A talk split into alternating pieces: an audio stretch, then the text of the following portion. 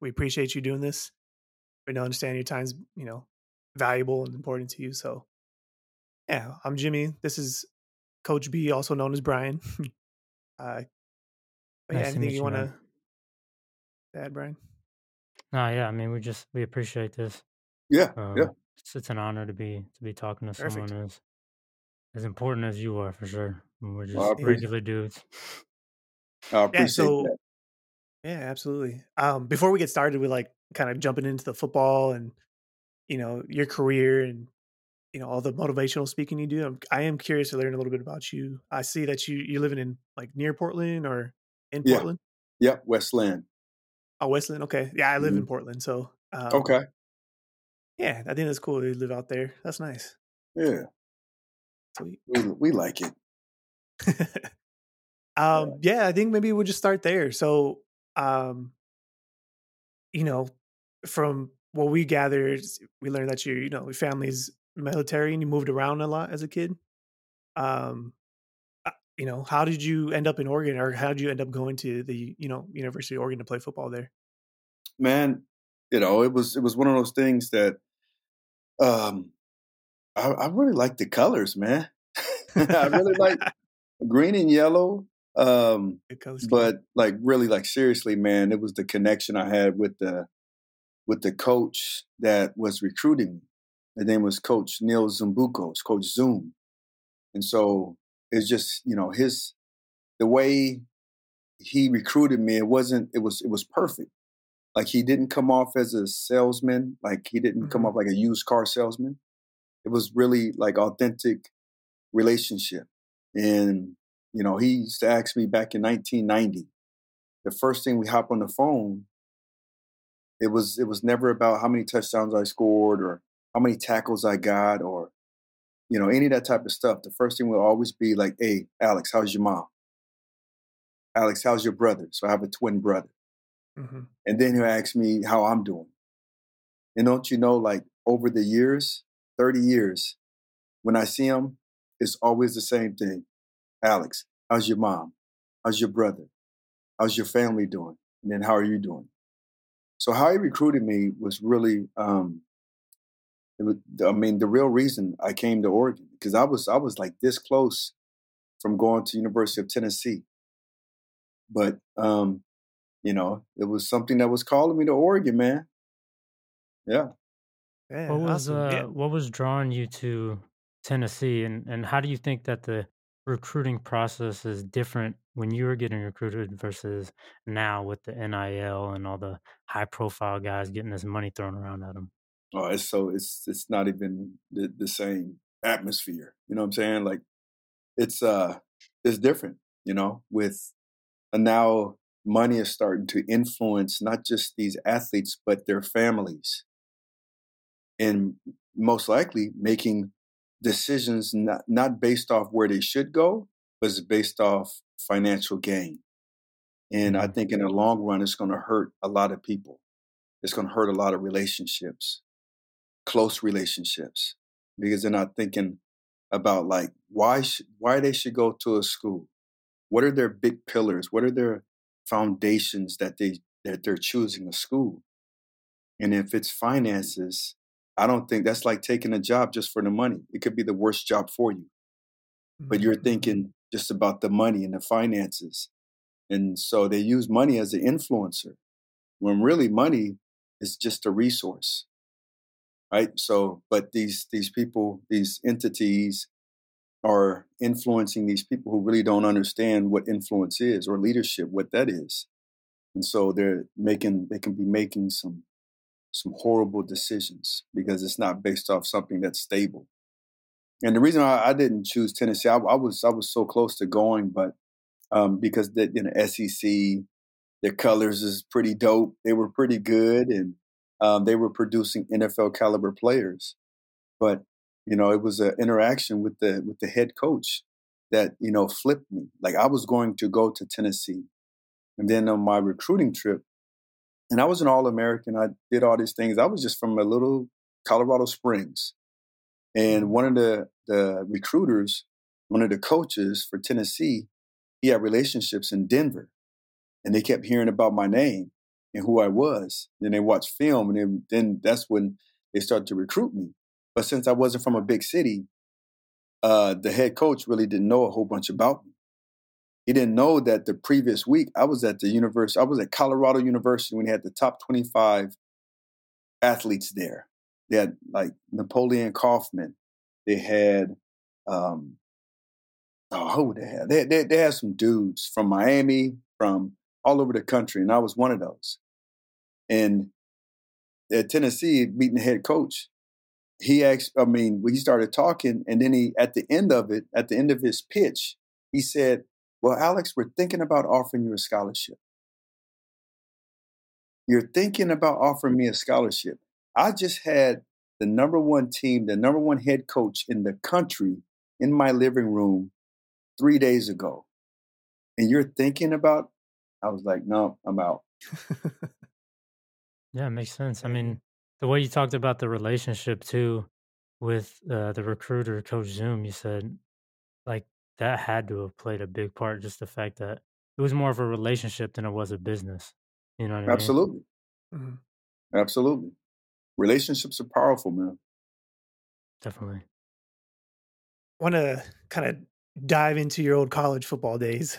Um, you know, just thinking back to that time, I'm curious about who you felt or what you think was either the hardest team you played during that time, um, or maybe some of the players that you went up against, if you if anything comes to mind. Yeah, good question. I think you know there's different different times, right? Like mm-hmm. when I was a red shirt freshman and I was starting, and when we went down to play USC, it was like, you know, just a couple of months ago, I'm watching these dudes. I'm watching Curtis Conway rip rip it up, and the next you know, I'm guarding like one of the top dudes in the country, Heisman, you know, a Heisman candidate type of cat. And so, and he took my lunch. Golly, he took my lunch. I was a little 19 year old kid, and he was destroying me. Um, but USC was tough. They were very tough. They had athletes everywhere. Um, but I want to say like that Washington team in that era, whether it was 91, 92, like all the way up to 94, like they were solid and their defense was really tough. Um, but they had a solid team, great quarterbacks, um, great running back in Napoleon. But uh, man, they were scary good.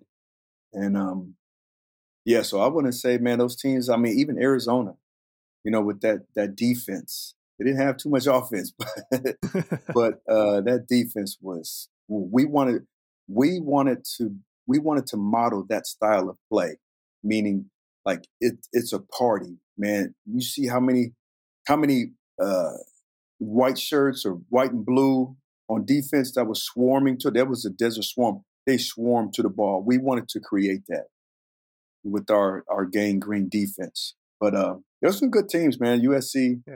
Um, was ranks up there, but definitely UW. Yeah, I want to go back to something you mentioned, like when you're talking about when you're going up against the, the Heisman candidate players, and like you said, you were a 19 year old kid then. That mindset that you had then, how did you feel like, you know, getting beat's not easy, you know, like and then repeatedly like that or something like. So, just curious, like, what did you take from those um, know, interactions against each going against each other and going against some of the best? Like, how did that uh, affect you moving forward? Beautiful, man. That's a great question, man. Uh, I'm gonna tell you, it it really taught me how when I'm going up against somebody who I've I played video games with.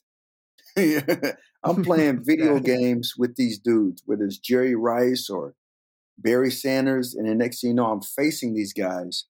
I learned this from, you know, uh, facing cats like Curtis Conway is they I gave them a psychological advantage over me because I looked at them differently, like more in awe because they had experience, they had success, they had all these things that I want. And now I'm facing them.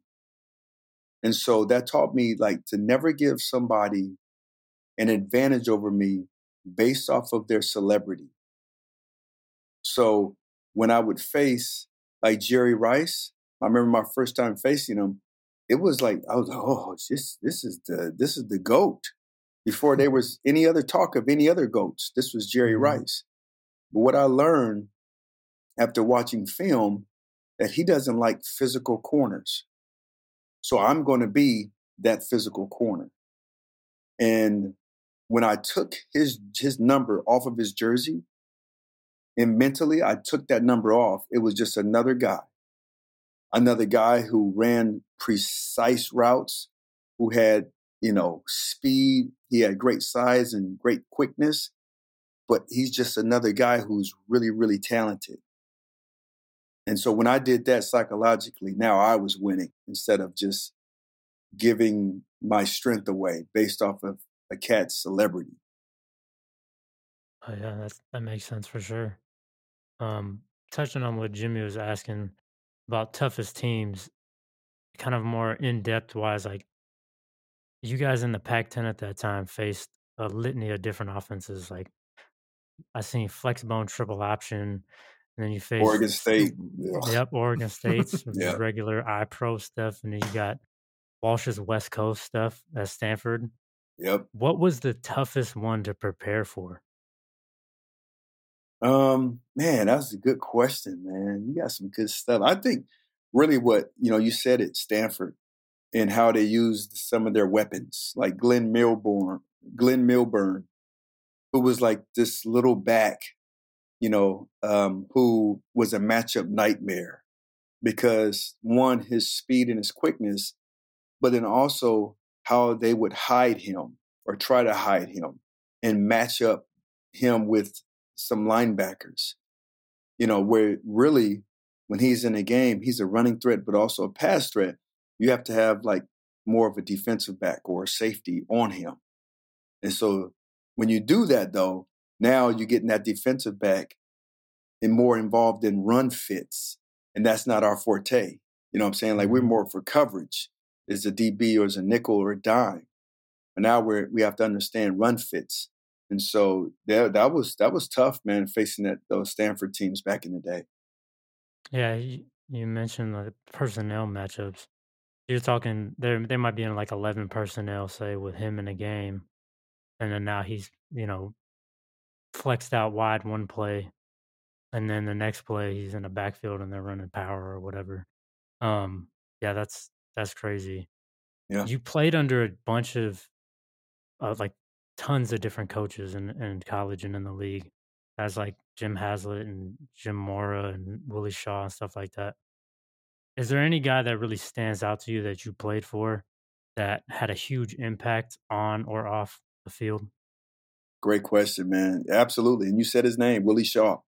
Matter of fact, you know, the funny thing is, is I just came from a, a conference where I was the keynote speaker and I had to do like two four hour workshops and I talk about the things that I learned from Willie Shaw.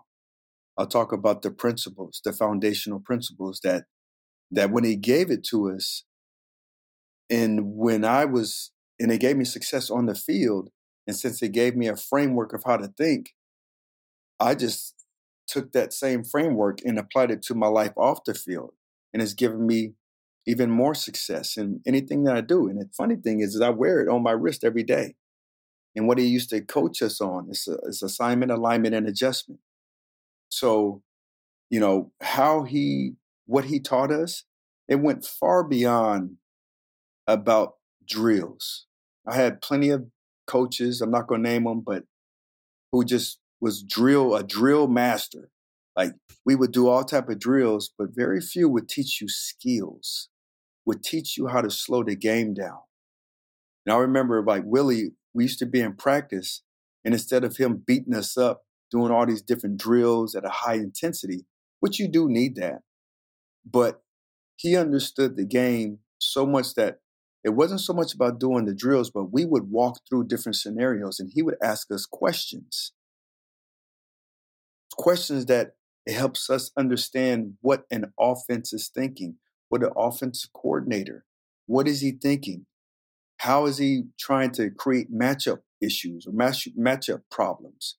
What is a quarterback looking when he going through his when he going through his his cadence, but also like number one receiver, two receiver, three receiver, four. Like he slowed the game down. Coach Willie Shaw slowed the game down for us because he understood, man, when the game slows down, now we can really, you know, outperform. We can let our athleticism take over.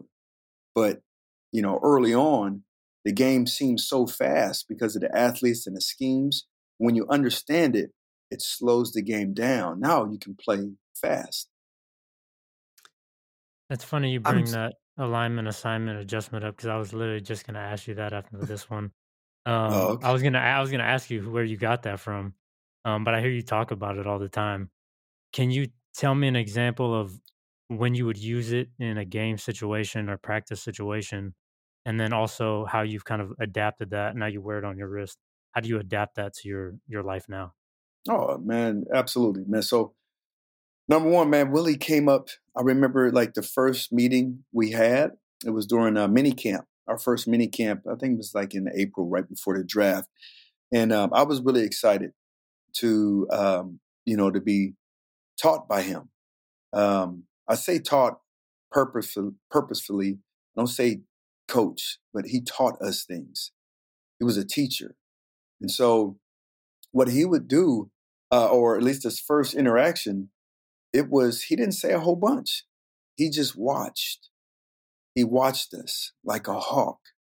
And I remember at the at the end of practice, I had a pretty good practice. It was my first time coming in as a starter. It was my second year, and um, you know, after practice, he was like, "Hey, two five, come over here for a second. So I ran over there, and I was like, "Oh, great, man! He hasn't talked to me all practice, man. Maybe he got some some great, you know, he's to give me a data boys or whatever." And he came over, and he said, uh, "Hey, two five, you want to play a long time in this league?" And of course, you know, uh, of course, it's a yes. I want to play a long time. He said, if you want to play a long time, you got to master these three things. And he said, assignment, alignment, and adjustment. He said, Alex, you need to know your job. You need to know your assignment on every play. So, you know, I know I know what the play looks the playbook. I know what that looks. It's a new playbook because we got a new coach, but I knew how to study. I said, okay, uh, okay, I got that. It's easy. That's that's cake. He was like, no, Alex, you need to learn everybody's position in the secondary and on your defense if you really want to be good. Oh man. So I'm just looking it through my lens, right? hmm I need to be good. I need to know my assignment. No, it's not just that. You need to know other people's assignment. Not that you're not going to take their job, but you need to know what they're where they're supposed to be on every snap. When you know what other people's roles are, now you can hold them accountable for where they're supposed to be. And then vice versa, they can hold you accountable. Because I'm if I'm expecting a strong safety to be in a certain spot, and based off of the expectation, I'm playing a certain technique. And if he's doing whatever he's he wants to do, now that leaves me and the defense at a disadvantage. So when I know everybody's job, then I can be, hey man, where were you? What's what's the deal? You're supposed to be here. What did you see? Right? So knowing is not just knowing your job or your assignment, but knowing those people around you. And then knowing your alignment. He said, Alex, half the time you was misaligned. So these are the best athletes on earth. And you can't give them any type of advantage. If you're misaligned by one inch, you're beat before the ball is snapped. So I was, I was like, damn, I never really thought about it like that. He said, yeah, you're you lined up. You're supposed to be one yard inside, your head up. You're supposed to be eight yards off. You played at seven. So make sure you're lined up correctly. Okay, check. Then the last thing is adjustment. You say, Alex, you know, this isn't Pee Wee football. This is the NFL. Nobody just lines up and hikes the ball. You got to be ready for an audible. You got to be ready for a shift. You got to be ready for motion. Every time that happened in practice, you were a step behind. You need to be thinking ahead of ahead of it. Get ahead of it. Think what if? What do I need to do when things change? And so I practiced that over and over and over again throughout my years. That's the biggest thing that gave me the most success in the NFL. That's the reason that I was able to do what only 3%, only 3% of NFL players do, which is play eight or more years in the NFL. It's not because of my speed, my quickness, but it's because I mastered those three things. And so he gave me success on the field. And so when I was stuck in life, I started to use those same things, those same principles, except now it's like, what's my alignment? How do I align myself? I align myself where it used to, I used to be misaligned, but now my faith is first, my family is second, then it's my health, and then my career. And so once I started to align myself to those things, and then after, you know, the past couple of years, I've even drilled down a little bit deeper where no, it's my family, it's my health, it's my career, and then my faith encompasses all of it. So instead of stacking it up top, no, my faith is around all of it.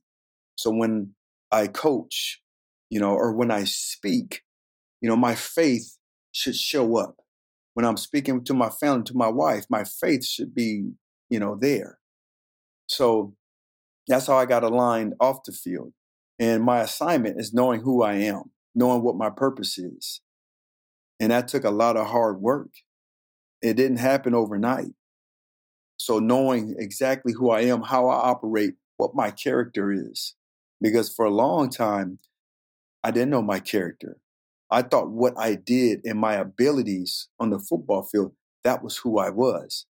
And then when I stepped away from the game, now I'm stuck, I'm lost because what I did was who I was. And that's dangerous. That's dangerous for anybody. Anybody who does something for a long time. I don't care if you're podcasting or if you're, you know, you, you're a CEO at a company or you're an entrepreneur. And when you do so much of that thing and that thing is becomes who you are, and when you step away from it, whether you retire or you're fired or you're kicked out, like I was of the NFL, you know, that you're you're lost. And so finding out exactly who you are. So that that's the um, um, assignment part, and then the adjustment, being you know making an adjustment in the relationships that I had that weren't working for me, that weren't building me up. Um, I had to adjust my character. I had to adjust also how I treated people. Your boy, I was very entitled. You know what I'm saying? For so many years, since I was like 14 years old, I got a free pass based off of my ability, based off me playing football, and I was really good at it. There's a lot of people that gave me free passes. A lot of them, mm-hmm. we have the same blood. You know what I'm saying? Mm-hmm. So now I understand like I shouldn't get free passes. These athletes, these especially these high school athletes, college athletes now, like right now, they get treated differently. Not by me, because I don't care about their celebrity. I don't care how fast they run a 40.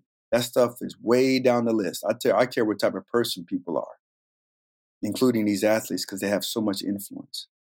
But um, that's a long answer, man. But that was a deep question. That was that was an awesome yeah. answer.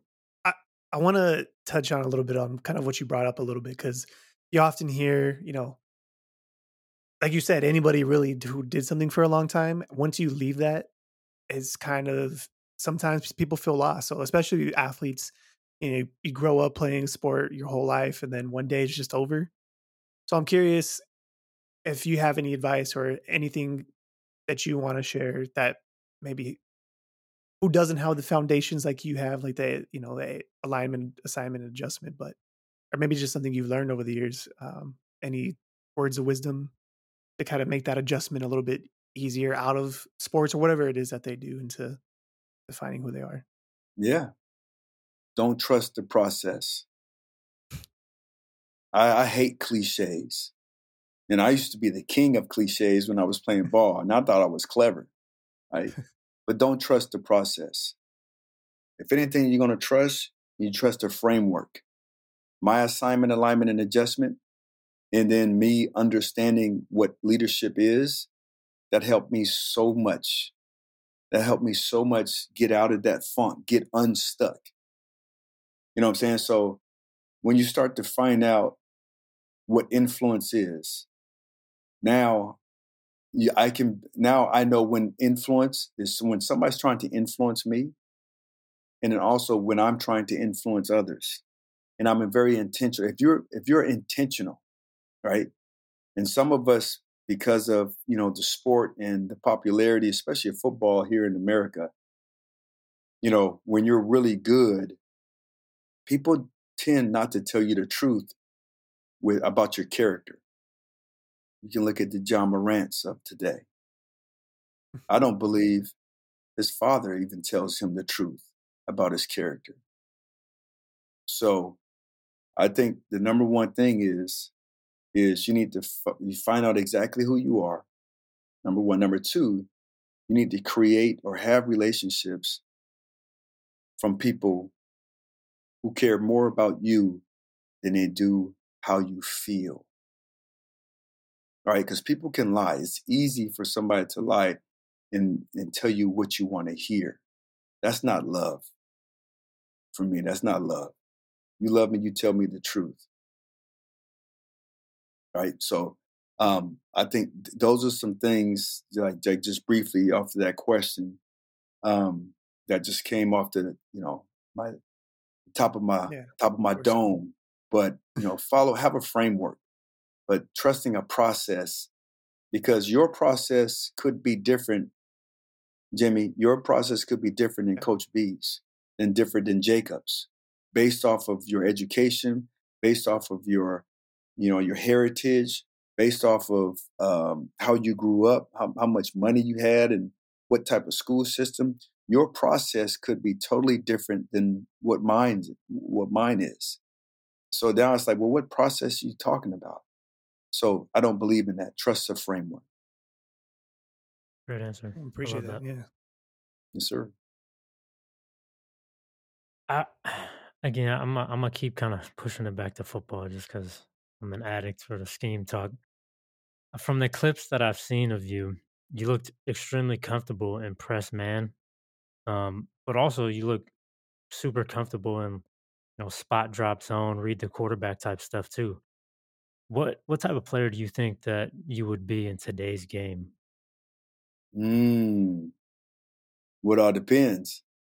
Are you talking now at 49 or at, No, or at if my if you prime? were 23 Prime now, time. Prime time. okay. No, I, shoot, I think, man, my game and what's going on now. Number one, I'd be too too small to play on the outside, yeah, so I would be a nickel. nickel. I would be a nickel like my son, but I don't know if I'm that. You know, I can't. I don't know if I'm that physical, or if I was that physical. Even though I played nickel, eh, like you know, on third downs, I moved into nickel, but that was just because nobody else wanted to, and I wanted to get on the field as a rookie, and so I, I raised my hand. I played nickel, and so I learned that, and that was just my spot. And you know, I, I played on left corner, and then on third downs, I was moving to the inside. But I think in today's game, I would be more of an inside type of guy, even though I had the speed, you know, on the outside, um, and, and the quickness. But I think now the way, and I hate, you know, when coaches they they kind of uh, pigeonhole cats depending on their size. Whether you're going to play outside corner or if you're under six feet, then you're automatically nickel. That's terrible. I mean, Darrell Green. You trying to tell me he couldn't play on the outside in today's game in his prime? Please. yeah, You know what. I'm saying? So, um, yeah, but I, I think I'll be more, you know, uh, inside type of slot guy. Yeah, that's that makes sense. I do. Yeah, I mean, uh, Seattle just drafted Devon Witherspoon. I think he's same height as you. I think he's like five ten. He's an outside corner, but definitely teams are more favored towards size in different positions nowadays. Absolutely. Yeah.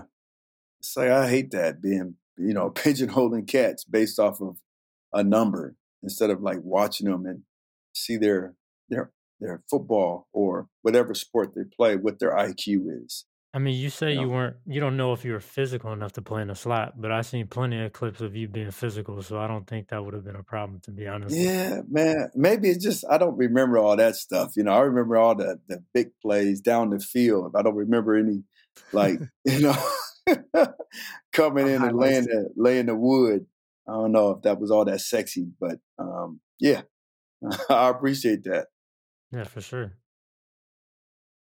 Um, Yeah, just you know, as you mentioned your son in the league, um, and I know you do you work with high level athletes.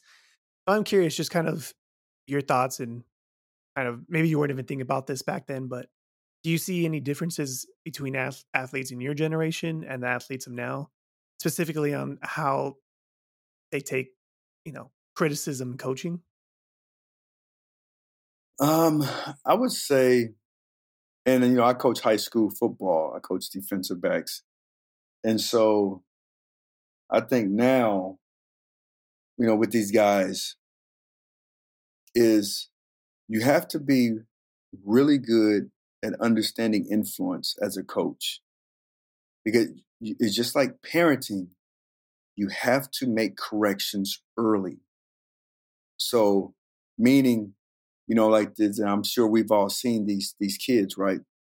You know these young kids they're three or four years old and they're at target and they don't get what they want. And then all of a sudden they start throwing a temper tantrum mm-hmm. and they get on the ground they start stomping their feet and wailing along and whatnot and i'm just looking at i always look at parents and like what the hell? What? You gonna let this slide? You know and what happens is they don't make corrections early on because little susie is so cute right? She has so oh she's so pretty she's so cute all right oh she's so sweet. It's the same way where you know with these cats you know, especially if they have a lot of ability and they, they tend to, you know, not make those corrections because they're really fast or they're really good or all that type of stuff. For me, the first day is so important. I set the standard on the first day. What I will tolerate and what I won't tolerate. And what the standard is, they created, meaning I asked them, where do they want to go as a team?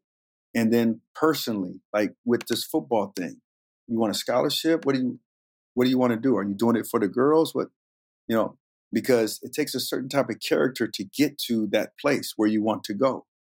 And I asked them, are you willing to become that person?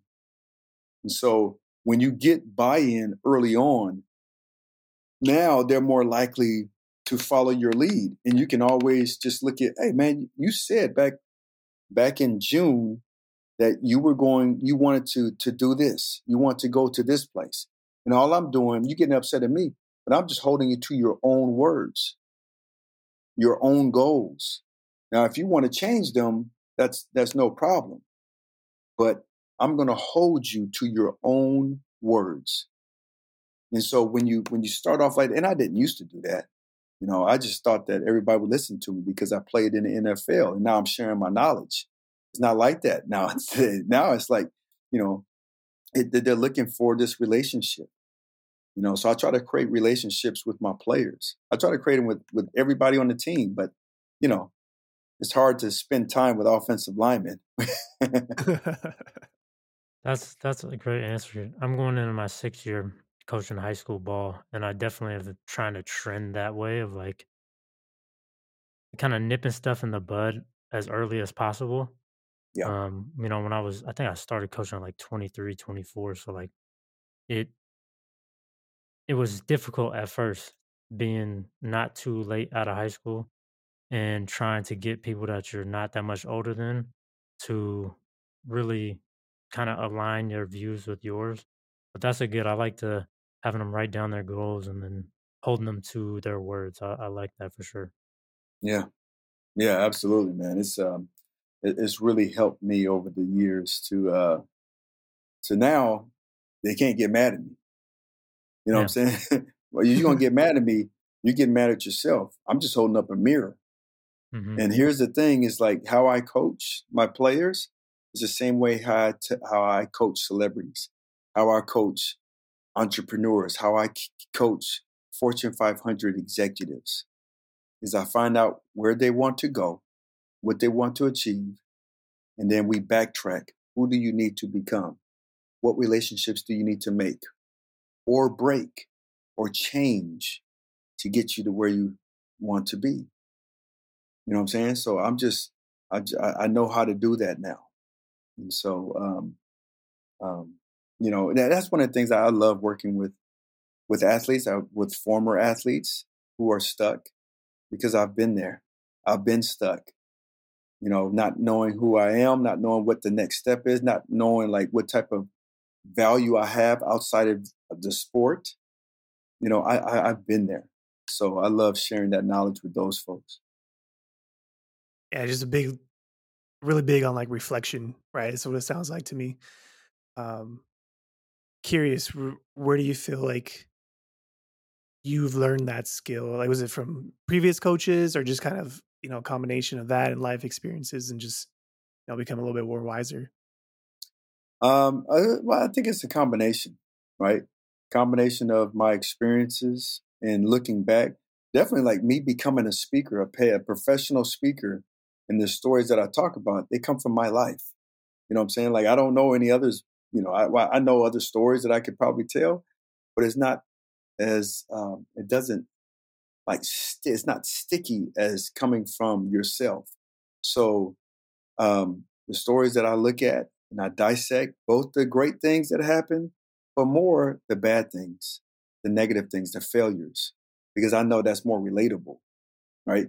So, but you know, my experience is also hiring a coach myself. I got a coach myself, you know, for helping me understand leadership, understand like how uh I mean anything that I that I do, I wrote a book. You damn you better believe I uh I got myself a book coach. You know, I want to improve my speaking in my business. I got a speaking coach. I got a leadership coach. I got a podcast coach. So that's my secret weapon, man. And um, um, I, I just, you know, more people should be investing in themselves you know, with getting somebody, and you can, you know, the, the cool thing is you get to choose. Like a lot of time in my life, I didn't get to choose who led me. You know, I didn't get to mm-hmm. choose, you know, the the, the coach that I wanted to to to to coach me. So, but after ball, now I understand I get to choose, and Absolutely. I get it, and, and, I do it based off of a number of things, uh, but character is the number one. Absolutely. You got that's, I'm glad you talked about your book and your and your podcast. So after you retired, you were a trainer for I think you said like around 13 years at, at Nike. Yep. And then you uh you started your the Shark Effect podcast, wrote your the Ultimate Playbook for High Achievement book. My question is is there an overarching theme when it comes to or what you cover in your motivational speaking in your playbook on your podcast that you find yourself always kind of harping back to that you wish everyone could understand a little better? You know, the the, the big overarching thing is is uh you know we we all can make an impact in somebody's life. I can have a conversation and I've had conversations with people with strangers and based off that conversation like my deepest conversations, the best, more and most impactful conversations have been on airplanes.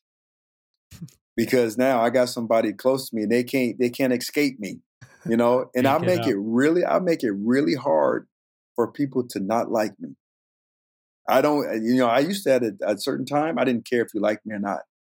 Now I challenge myself. You know, even though the disposition, the RBF, the, all that stuff. They can they can have they can have that look, and I was like, they're gonna walk away, and they're gonna be, they're gonna. My goal, they're gonna be better. And so I've had like tear uh, talking with people. There's tears from me and from them, right? And but it, it really comes down to being intentional, um, knowing that the things that you do, the words that you say, the actions that you take, can have a huge impact on somebody's life for the better. And so for me, I want to make this world, I want to make this world a better place. And it starts right here in my house. And I have eight little influencers, or not anymore. They're all they're growing up, but but I can start in my house to making better people. And when and I got some athletes, like our eighth grader, he's he's he's he's tracking to be really really good but i i tell him I don't.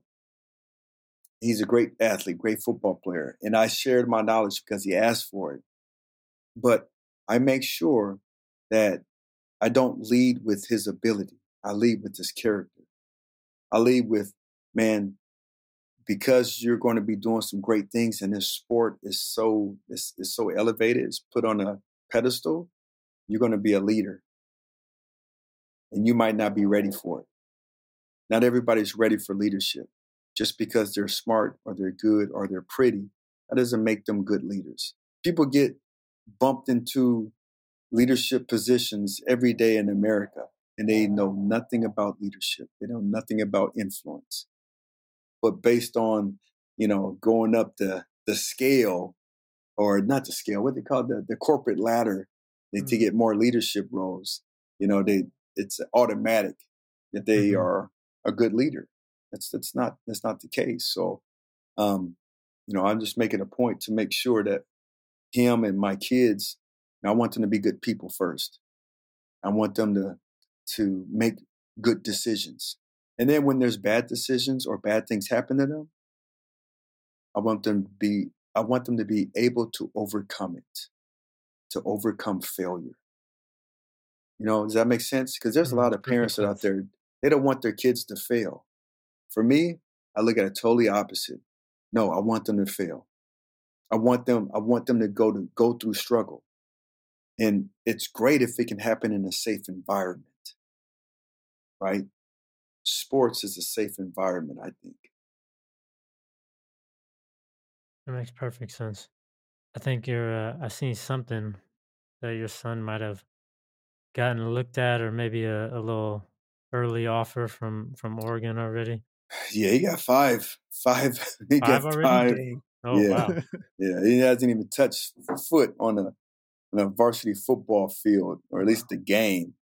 But you know, it's based off of relationship, mm-hmm. right? The relationship he has with me, relationship he has with his big brother who's in the NFL, you know, and um, it's just based off of that. It's not really based off his first name, not just yet.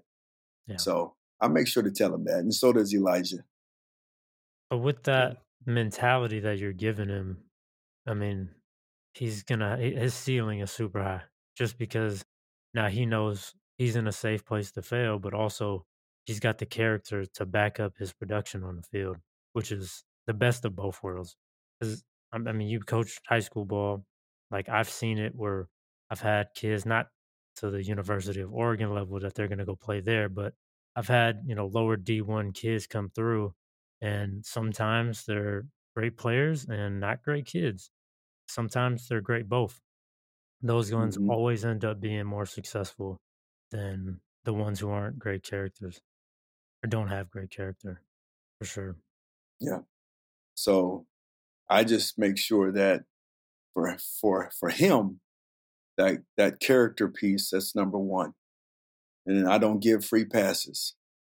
So that's number one. And I reward stuff um, you know, when it's when it's when someone when there's another parent that calls me or texts me and tell me, you know, that he opened the door for you know, lady at the grocery store. That's what I reward. I do. Mm-hmm. I, I, do backflips. I'm giving his don't he love donuts. I give him a donut. I do all that other stuff. he get an interception and stuff. That's you supposed to do that. I'm not. I'm not. I'm not rewarding that. You know. And so for me, and also, you know, you ask how I keep him, you know, with this mind that, you know, there's other things to do to uh, to accomplish. Is I, I tell the truth. I said, man, look, you played football in, in Oregon. Nobody respects high school football in Oregon. I'm sorry. mm I'm sorry. It's been like that for for ages.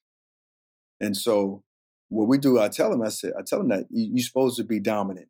You're in Oregon. It's not a ton of like super athletes. There's there's there's some dudes, but mm-hmm. not like it is in California, not like it is in you know Louisiana or in Texas. Mm-hmm. So you know there's other cats who have more skill. They have more grit than him and even maybe more athleticism. But they don't, they might not have a dad and a brother that played at the highest level. and knows how to share that knowledge. So you have an edge. But that dude is willing to knock down doors. He's, he's willing to run over his mama to, to get to where you where you want to go and where your brother and your dad has been. You just pray that you don't have to you never face that dude or you got to be you got to be more ready than you are. So I take him out to these different places to see him in other environments that there could be kids better better than him. Yeah, that makes sense. Oregon definitely is not respected for high school football. For Yeah, I mean, sure. I'm Not honest. not like Cali. Yeah. Yeah. Cali, Texas, all them. Yeah. Nope. Yeah. Not the same. Um, just wanted to real quick ask, like, um, it's hard to kind of look back and be like, I wish I did things differently because you wouldn't be where you're at today without that. But if there was anything you could do to help set yourself up post career while you were in the NFL, um, you know, for post retirement and kind of get you started in what you're doing now, was there anything that you maybe wish you did a little bit differently or maybe started sooner? Absolutely. I wish I would have did some internships when I was in college. I wish I would have created some relationships with cats who had businesses where, you know, I had maybe a little bit of interest in. I would have created relationships. I would have, you know, there was plenty of opportunities for us to go to um, events at every every team I was with in the pros, and I would go, but I was too cool for school. I wouldn't talk to people. I was just there because, man, the, the front office asked me to be there. So what I would have done differently is I would have started creating these relationships because I didn't know that these cats who powerful, they can they can make phone and they have powerful friends. They have a lot of influence. But I didn't understand how impactful that was. Where if I would have created a relationship, because yeah, they would they could say that um, you know, they was maybe good friends or they had dinner or they played golf with the NFL player or maybe former NFL, but Mhm. understanding like that window, it closes pretty quick once you stop playing football. Mhm. So those CEOs, those those executive, those business owners, they would pick up the phone when you were playing. A year later, if you stop playing, they ain't picking up the phone. So I wish I would have understood that a little bit more and started creating relationships with cats who who um, who are in a space where I could likely end up at. Mhm. Cool. You've been that. doing your podcast now for like over three years, right? The Shark Yeah, Effect yeah. podcast. Yes, sir. Who, who would you say is like your main target listener for that? And what's the I'm just biggest challenge to getting people to kind of tune in? Oh, that's a good question. I'm just plugging this. I don't want my computer to die on y'all, but um, so so my target listener, man, is that that athlete, no matter what sport they played, they could have stopped playing six months ago or 30 years ago. And they are still or could be stuck in not moving forward and not using this this platform of them being an elite level athlete. And when I say elite, that means man, you play if you play past uh, high school, you're elite. I don't care if you was I don't care if you was a walk on at a Division two school. That's elite for me. You're playing football, you're playing a sport, uh, basketball, swimmer, with a soccer, past high school. For me, that's elite. And so my podcast is to help those people move forward and use their influence to to to to do things that they really um, um, that they really love. And so, you know, I help those I help those people with the conversations that I have with my guests or my solo episodes, is to help them see things differently or do it through a different lens. And yeah, man, I've dropped episode I think 145 last week. So this week could be 146, man. It started uh, back in March 2020. I wonder what right, the beginning of the then. pandemic. yeah. You got any other uh, questions for him, Jimbo? I mean, just last one. I have a Tim Brown jersey up there, and I know you played for the Chargers. You haven't? Did you ever have to go up against Tim Brown? He had to go up against me. Yeah. Oh yeah, exactly. well, there you go. it was it was tough, man. The thing about Tim Brown is for his size, he had a lot of shake, but he didn't have deep speed when I was playing him. So he was a slot receiver for the most part in the third down. So I would face him a lot on the outside and then on the inside. And he was very shifty. The one thing I didn't like about Tim is he had a complaint every snap. He was complaining to the referee every snap. He's holding, he's doing this, he's doing that. And it was like, oh my gosh, man, just play ball. He was like the LeBron James or the, um, I'm trying to think of the soccer player who always, he, uh, all of them. All of them. Y'all know. Yeah, all of Oh my gosh. That was, that was Tim Brown. But I had a lot of respect for him. He was a, uh, a hell of a football player. Nice. Thank you. That's great. All right. Before we get out of here, I want to ask you about a very specific play you had in college. Um, just a little scheme talk. In '95, you're playing Oregon State, and I hope you remember the. You you say you remember the big plays, so we're, Okay. we're about to find out. In '95, Okay. you're playing Oregon State. They run like it looks like they're an I. It's like the Y off to the right. They looks like they're running like a fake speed option that turns into a play action pass. Outside receiver, it's hard to see because I don't have the you know the full all twenty two angle. It's just the the TV copy, and it looks like the outside guy starts to run like a drag or an over, and then uh, uh, the camera moves, and then you see him vertical. So maybe he stemmed to vertical. Tight end looks like he's running the seam, and you midpoint both of those receivers that are are, are deep, um, and make the interception, get a pretty decent return out of it. Um, what coverage was that? Because I was trying to figure it out. I'm like, I see the safety roll down pre snap outside the tight end. And I was like, that could be just three sky, or with the speed option, are they running like two invert, which you playing the deep half to get you on top of everything and bring the safety more of the, the kind of the run fit guy down to play the speed option? Mm. Great question. And number one, when you watch enough film, when you spend a lot of time with people, you start to find out exactly who they are, right? You start to find out their character.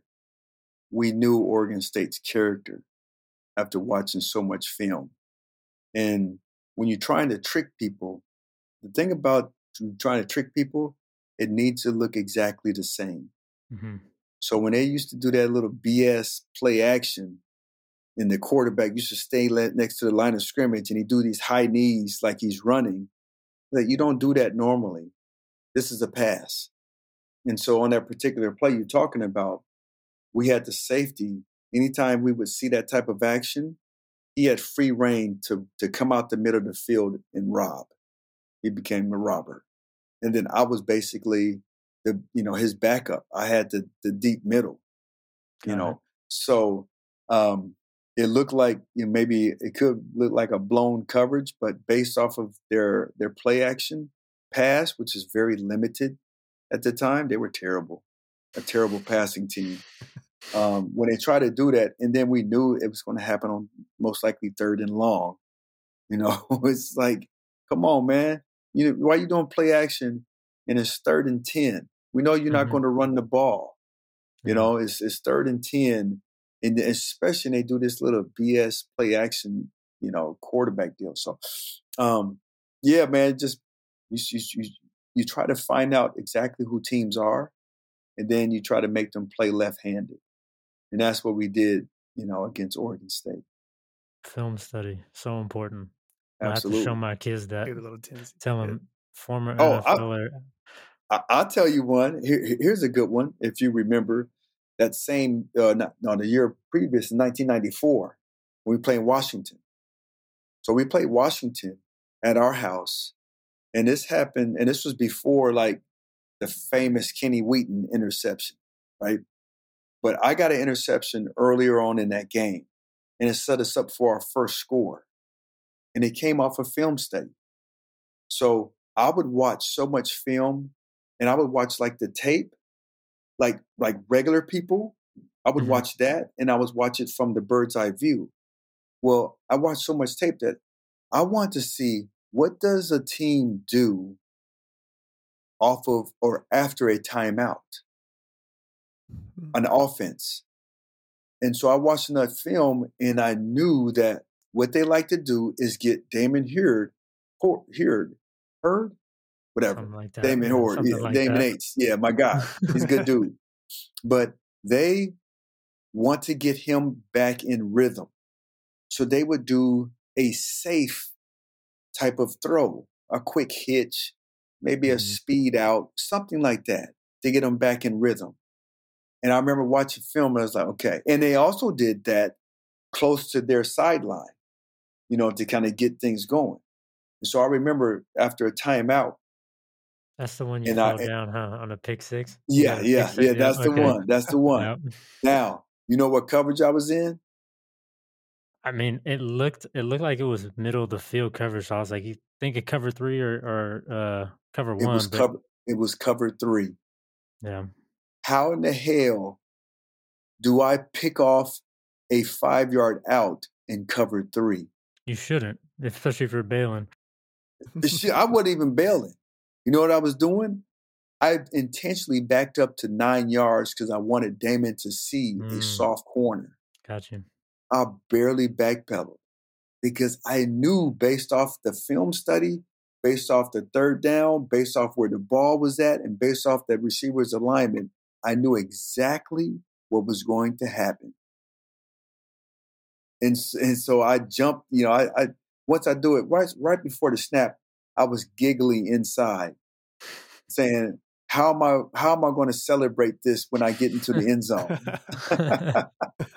But yeah, man, when you do enough film study, you find out people's character. And when you find out people's character or a team's character, the beautiful thing is you can predict behavior. And that's exactly what I did on that play. Both plays. Yeah, it makes perfect sense. I'm gonna have to show this to my kids so now they, My they get some more incentive get to 'em watch this- more film. Yeah, Yep, get them in there watching. need to always Yeah. get them film hours up on Hudl for sure. Yep, there you go. All right, man. We really appreciate you joining us. Um, you're awesome to speak to. We learned a lot. I learned a ton. I'm sure Jimbo learned a Oh, yeah. ton as well. Um, can only thank you. We can't thank you enough. Um, you know, if you guys want to check out, he's got the Shark Effect podcast. He's got the Ultimate Playbook for High Achievement. He does motivational speaking. If you're a head coach at a college or a high school and you need some motivational speaking for your team, go and go ahead and go to his uh, his website. I believe it's alexspeaks.com.